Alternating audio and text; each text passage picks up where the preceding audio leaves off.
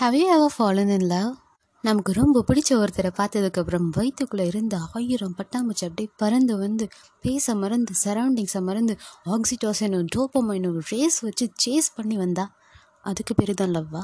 காலையில் எழுந்ததுலேருந்து ராத்திரி படுக்கிற வரைக்கும் என்னை திட்டிக்கிட்டே இருந்தாலும், என்னை பிரிஞ்சு ஒரு நாள் ஊருக்கு போயிட்டாலும் அங்கே இருந்து வீடியோ கால் பண்ணி உன்னை நான் மிஸ் பண்ணுறேன் பாப்பா அப்படின்னு சொல்கிற அம்மாவோட அன்பு, கழுத வயசானாலும் ரோட் கிராஸ் பண்ணக்குள்ளே என் கையை பிடிச்சிக்கடா அப்படின்னு சொல்கிற அப்பாவோட அரவணைப்பு, தினம் அடிச்சுட்டு கிள்ளிட்டு சண்டை போட்டுகிட்டே இருந்தாலும் நம்ம சிப்ளிங்ஸ் ஹாஸ்டல் போகக்குள்ளே வர்ற அந்த மிஸ்ஸிங் ஃபீலிங், என்ன முடியுது அப்படின்னு சொல்லி தலையில் கொட்டிக்கிட்டே எண்ணெய் வச்சு நேர்வகிட்ட எடுத்து வழித்து செய்வினாலும் அந்த பாட்டியோட பாசம் ஆசம் இல்லை. ரோட்டில் நடந்துட்டுருக்கப்போ லாரி எதுவும் வந்தால் செத்துக்கிட்ட தொலைஞ்சிடாத ஒழுங்காவா அப்படின்னு சொல்கிற ஃப்ரெண்டோட அந்த நல்ல மனசு, லாஸ்ட் 10 minutes தான் இருக்குது, ரிமைனிங்கை நாளைக்கு டீச் பண்ணிக்கலாம், எல்லாரும் அமைதியாக பேசுங்க அப்படின்னு சொல்கிற எல்லாரோட ஃபேவரட் மிஸ், இன்ஜெக்ஷன் எதுவும் வேண்டாம், டேப்லெட்லேயே இந்த ஃபீவர் சரியாகிடுன்னு சொல்கிற அந்த டாக்டர், பஸ்ஸில் விதியேன்னு போயிட்டுருக்கக்குள்ளே நமக்கு பிடிச்ச ஃபேவரைட்டான ஃபீல் குட் சாங்ஸை ப்ளே பண்ணுற கண்டக்டர், யாருன்னே தெரியாத குழந்தையோடு சிரிப்பை பார்த்ததுக்கப்புறம் மனசுக்குள்ளே வர்ற ஒரு நிம்மதி, லாஸ்ட் பட் நாட் லீஸ்ட் யாருன்னே தெரியாத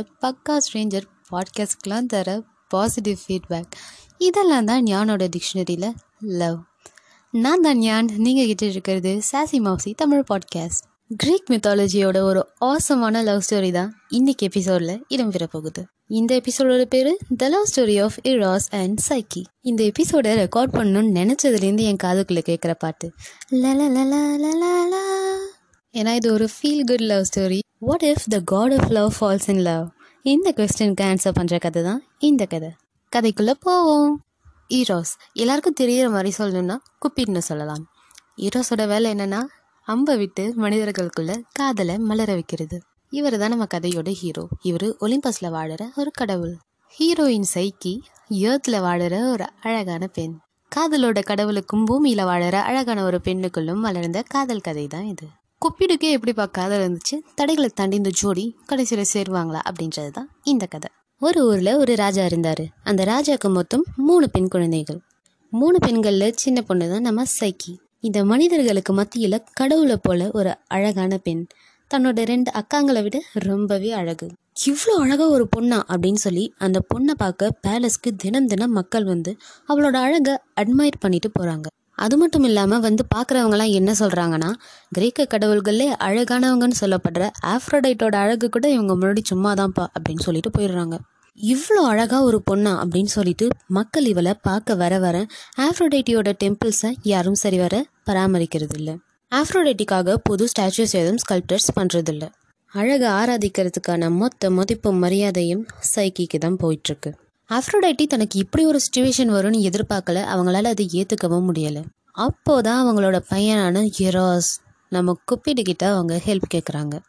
எரோஸ், உன்னோட பவரை யூஸ் பண்ணி அந்த பொண்ணை உலகத்திலே ஒரு மோசமான டிஸ்கஸ்டிங்கான கிரியேச்சர் மேலே காதலில் விழுற மாதிரி பண்ணிடு அப்படின்னு சொல்கிறாங்க.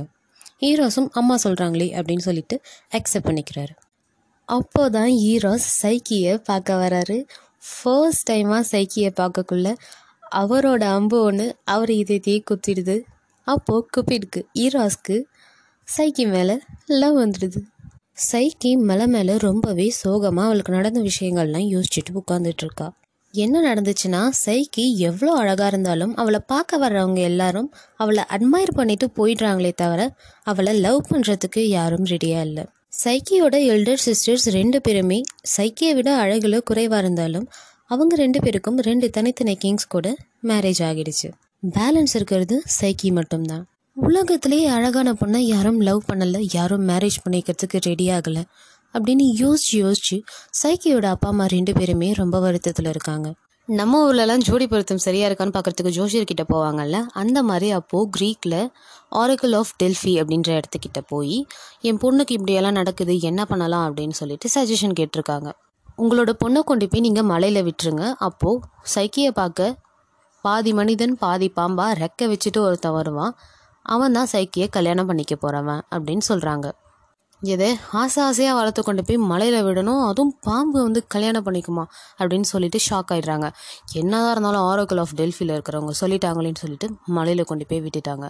தட்ஸ் வை சைக்கி இஸ் சோகம் நவ். அப்படி சைக்கி சோகமாக உட்காந்துட்டு இருக்கக்குள்ள தான் குப்பிட் சைக்கியை பார்த்துட்டு காதலில் விழுந்துடுறாரு. சோகமான ஈரோஸ் ஜெஃபையர் கிட்ட ஹெல்ப் கேட்குறாரு. Zephyr the god of வெஸ்ட்வின். அவர் அழகாக தின்றல் வடிவில் வந்து சைக்கியை கொண்டுட்டு போய் ஒரு அழகான கேசல் முன்னாடி விட்டுடுறாரு. அவர் விட்டு போன சமயம் சைக்கி நல்லா தூங்கிடுறா.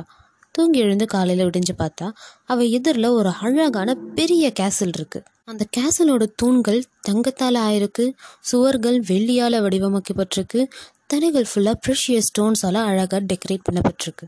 என்னடா நடக்குதுங்க, நான் எங்கடா இருக்கேன்ட்டு யோசிச்சுக்கிட்டே அதோட அழகில் இம்ப்ரெஸ் ஆன சைக்கி மெல்ல மெல்ல நடந்து அந்த கேசல்குள்ளே போகிறா. அப்போதான் சைக்கிக்கு ஒரு வாய்ஸ் கேட்குது. ஆனால் சுற்றி முற்றி பார்த்தா யாருமே இல்லை.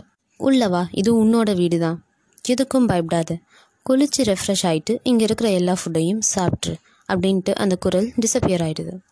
இதுவரை அவ்வளோ சுத்தமான தண்ணியை சைக்கி பார்த்ததும் இல்லை, குளிச்சுட்டு வந்ததுக்கப்புறம் அவ்வளோ டெலிஷியஸான ஃபுட்டை அவள் சாப்பிட்டதும் இல்லை. சாப்பிட்டுட்டு இருக்கும்போது அவளுக்கு ஹார்போடு ஸ்வீட் மியூசிக் கேட்டுக்கிட்டே இருக்குது. சாப்பிட்டு முடிச்சும் அந்த மியூசிக் நிற்கவே இல்லை. அந்த நாள் ஃபுல்லாக பகல் ஃபுல்லாக அந்த மியூசிக் ஒழிச்சிக்கிட்டே இருக்குது அவளோட காதில். பகல் ஃபுல்லாக தான் நம்ம தனியாகிட்டோம், நைட் ஆனால் எப்படியும் பகலில் பேசிட்டு போன அந்த குரல் திரும்ப வரும் அப்படின்ற நம்பிக்கையோடு இருக்கா. அவள் யோசிச்சது கரெக்ட் தான். அப்படி யோசிச்சுட்டு இருக்கும் போதே அவள் காதுகிட்ட ஒரு ஸ்வீட்டான வாய்ஸ் கேட்குது. அதிலே அவள் புரிஞ்சுக்கிறா, நம்மளை தூக்கிட்டு வந்தது ஒரு மான்ஸ்டர் ஸ்னேக் கிடையாது, ஒரு நல்ல ஹஸ்பண்ட் தான் அப்படின்ட்டு. அப்புறம் வந்த நாட்கள் எல்லாம் ரொம்ப சந்தோஷமாக தான் கழிச்சா சைக்கி. அங்கே இருந்த இடங்களை சுற்றி பார்த்துக்கிட்டு அங்கேருந்து வெல்த்தை அனுபவிச்சுக்கிட்டு. ஆனால் திடீர்னு அவளுக்கு அவளோட ஃபேமிலி பற்றின தாட்ஸ் வந்துடுது. நான் இங்கே நல்லா தான் இருக்கேன் அப்படின்றத அவங்களுக்கு தெரியணும். மலையில் விட்டுட்டதுனால நான் எப்படி கஷ்டப்படுறேன்னு அவங்களும் கஷ்டப்பட்டுட்டு இருப்பாங்க. இது கொஞ்சம் கூட நியாயமே இல்லை.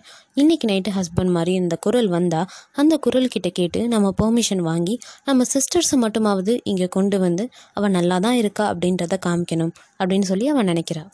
அன்றைக்கி நைட்டும் வருது அந்த மிஸ்டீரியஸான குரல்கிட்ட, நான் என் அக்காவை பார்க்கணும் அப்படின்னு கேட்குறா. ஓகே, நான் இதுக்கு அலோவ் பண்ணுறேன், ஆனால் அவங்க உன்னை இன்ஃப்ளூயன்ஸ் பண்ணி அதனால் நீ என்னை நம்பாமல் போயிட்டா, அதோடு நீ யாரோ நான் யாரோ, இந்த வார்னிங்க்கு நீ அக்செப்ட் பண்ணிக்கிற மாதிரி இருந்தால் நான் அவங்கள கொண்டு வந்து விடுறேன் அப்படின்னு சொல்கிறாங்க. ஓகேன்னு இவ்வளோ அக்செப்ட் பண்ணிக்கிறா. மறுநாளே ஜெஃபையரோடைய ஹெல்ப்பால் ரெண்டு சிஸ்டரும் கேசலுக்கு வந்துடுறாங்க. வந்தவங்க சைக்கியையும் சைக்கி வாழற இடத்தையும் அதோட வெல்த்தையும் பார்த்து ரொம்பவே சந்தோஷப்படுறாங்க. அவங்க அங்கேருந்து டெலிஷியஸான ஃபுட் அண்ட் வைனெல்லாம் சாப்பிட்டு முடிச்சுட்டு எல்லா இடத்தையும் சுற்றி பார்க்குறாங்க. பார்க்க பார்க்க அவங்களுக்கு சந்தோஷத்தை தாண்டி பொறாமையும் அதிகமாகுது. இல்லை, இது வரேன்னா அவங்கள பார்த்ததில்ல, அவங்க வந்து ஒரு ஹண்டர் அப்படின்னு இவ போய் சொல்கிறா. அது எப்படி இவ்வளோ வெல்த்தியாக இருக்கீங்க ஹண்டர்னு சொல்கிற? கண்டிப்பாக அவன் ஒரு மான்ஸ்டராக தான் இருக்கணும், டிஸ்கஸ்டிங்காக இருக்கணும், அதனால தான் உன் கண்ணு முன்னாடி வரவே மாட்டான் அப்படின்ட்டு இப்படிலாம் சொல்லி பல பெசிமிஸ்டிக்கான தாட்ஸை சைக்கிக்குள்ளே உண்டாக்கிடுறாங்க. அதுக்கப்புறமா அவங்க கிளம்பியும் போயிடுறாங்க. ஆனால் சைக்கி தான் ரொம்பவே சோகமாக இருக்கா. அப்போ நிஜமாவே ஒரு பாம்பு தான் என்னை தூக்கிட்டு வந்து கல்யாணம் பண்ணிடுச்சா, நான் எப்படி மிச்ச காலத்தை அந்த பாம்பு கூட வாழ போகிறேன் அப்படின்னு ரொம்ப சோகமாக இருக்கா. இன்றைக்கி நைட்டு எப்படியும் அந்த குரல் வரும்ல, நான் கண்டிப்பாக அது யாருன்னு இன்றைக்கி பார்த்தே ஆகணும். ஒருவேளை அது ஸ்னேக் மாதிரி ஏதாவது மான்ஸ்டராக இருந்தால் அங்கேயே கொண்டுடணும், இல்லை வேறு யாராவது அழகாக இருந்தாங்கன்னா ஒரு மனிதனாக இருந்தால் நம்ம போயிடணும் அப்படின்னு பிளான் பண்ணுறா. ஸோ பிளான் பண்ண மாதிரியே கொஞ்சம் கொஞ்சமாக மெல்ல மெல்ல ஒரு ஒரு அடியாக எடுத்து வச்சு கையில் ஒரு கேண்டிலோட அந்த ரூமை நோக்கி போயிட்டுருக்கா. ரூமை நெருங்க நெருங்க அவள் கண்ணுக்கு ஒரு அழகான மனித உருவம் தெரியுது, வித் 2 பியூட்டிஃபுல் ஒயிட் விங்ஸ். சோகமாகி முட்டி போட்டு ஈரோஸ் முன்னாடி உட்காரா. அப்போ கேண்டிலிருந்து ஒரு சொட்டு ஈரோஸ் மேலே விழுந்து அந்த சூடில் இரிட்டேட் ஆன ஈரோஸ் என்னன்னு எழுந்து பார்க்குறாரு. அப்போ நீ நம்பாமல் என் பேச்சை கேட்காம என்னை பார்க்கணும்னு வந்துட்டல அப்படின்னு நினச்ச ஈரோஸ் ஒரு பேச்சும் பேசாமல் அங்கேருந்து மறைஞ்சிடுறாரு. அந்த இடம் மறுபடியும் இருட்டாகவும் அமைதியாகவும் ஆயிடுது. அப்போ அவளுக்கு ஒரு உடைந்த குரல் கேட்குது, நம்பிக்கை இல்லைன்னா காதலே இல்லை அப்படின்னு. அப்போ தான் உணர்றா, காதலோட கடவுள் தான் நம்மளை காதலிச்சிருக்கிறாரு அப்படின்னு. இல்லை, அவர் எனக்கு திரும்பவும் வேணும், திரும்பவும் அவரை என்னை நம்ப வைக்கணும் அப்படின்னு சொல்லிட்டு என்ன கஷ்டம் வந்தாலும் நம்ம அதை தாங்கிக்கணும்னு முடிவெடுக்கிறா. என்ன பண்ணுறதுனே தெரியாத இருந்த சைக்கி ஆஃப்ரோடைட்டியோட டெம்பிளுக்கு போகிறா. அவள் கெஞ்சுற ஆஃப்ரோடைட்டி கிட்ட, ப்ளீஸ் ஈரோஸ் கிட்ட பேசி என்னை மறுபடியும் அவரை அக்செப்ட் பண்ணிக்க சொல்லுங்க அப்படின்னு.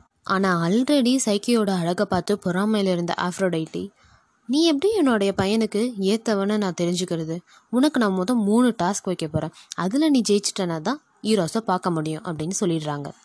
அந்த 3 டாஸ்க் என்னென்ன, அந்த டாஸ்கெல்லாம் சைக்கி ஜெயிச்சிடுவாளா? ஈரோஸ் மறுபடியும் சைக்கியை அக்செப்ட் பண்ணிப்பாரா? இதுக்கெல்லாம் பதில் பார்ட் 2ல தெரிஞ்சுப்போம். Stay tuned and keep listening சாசி மௌசி Tamil podcast. This is Meeni and Ramesh saying சலோ பை பாய்.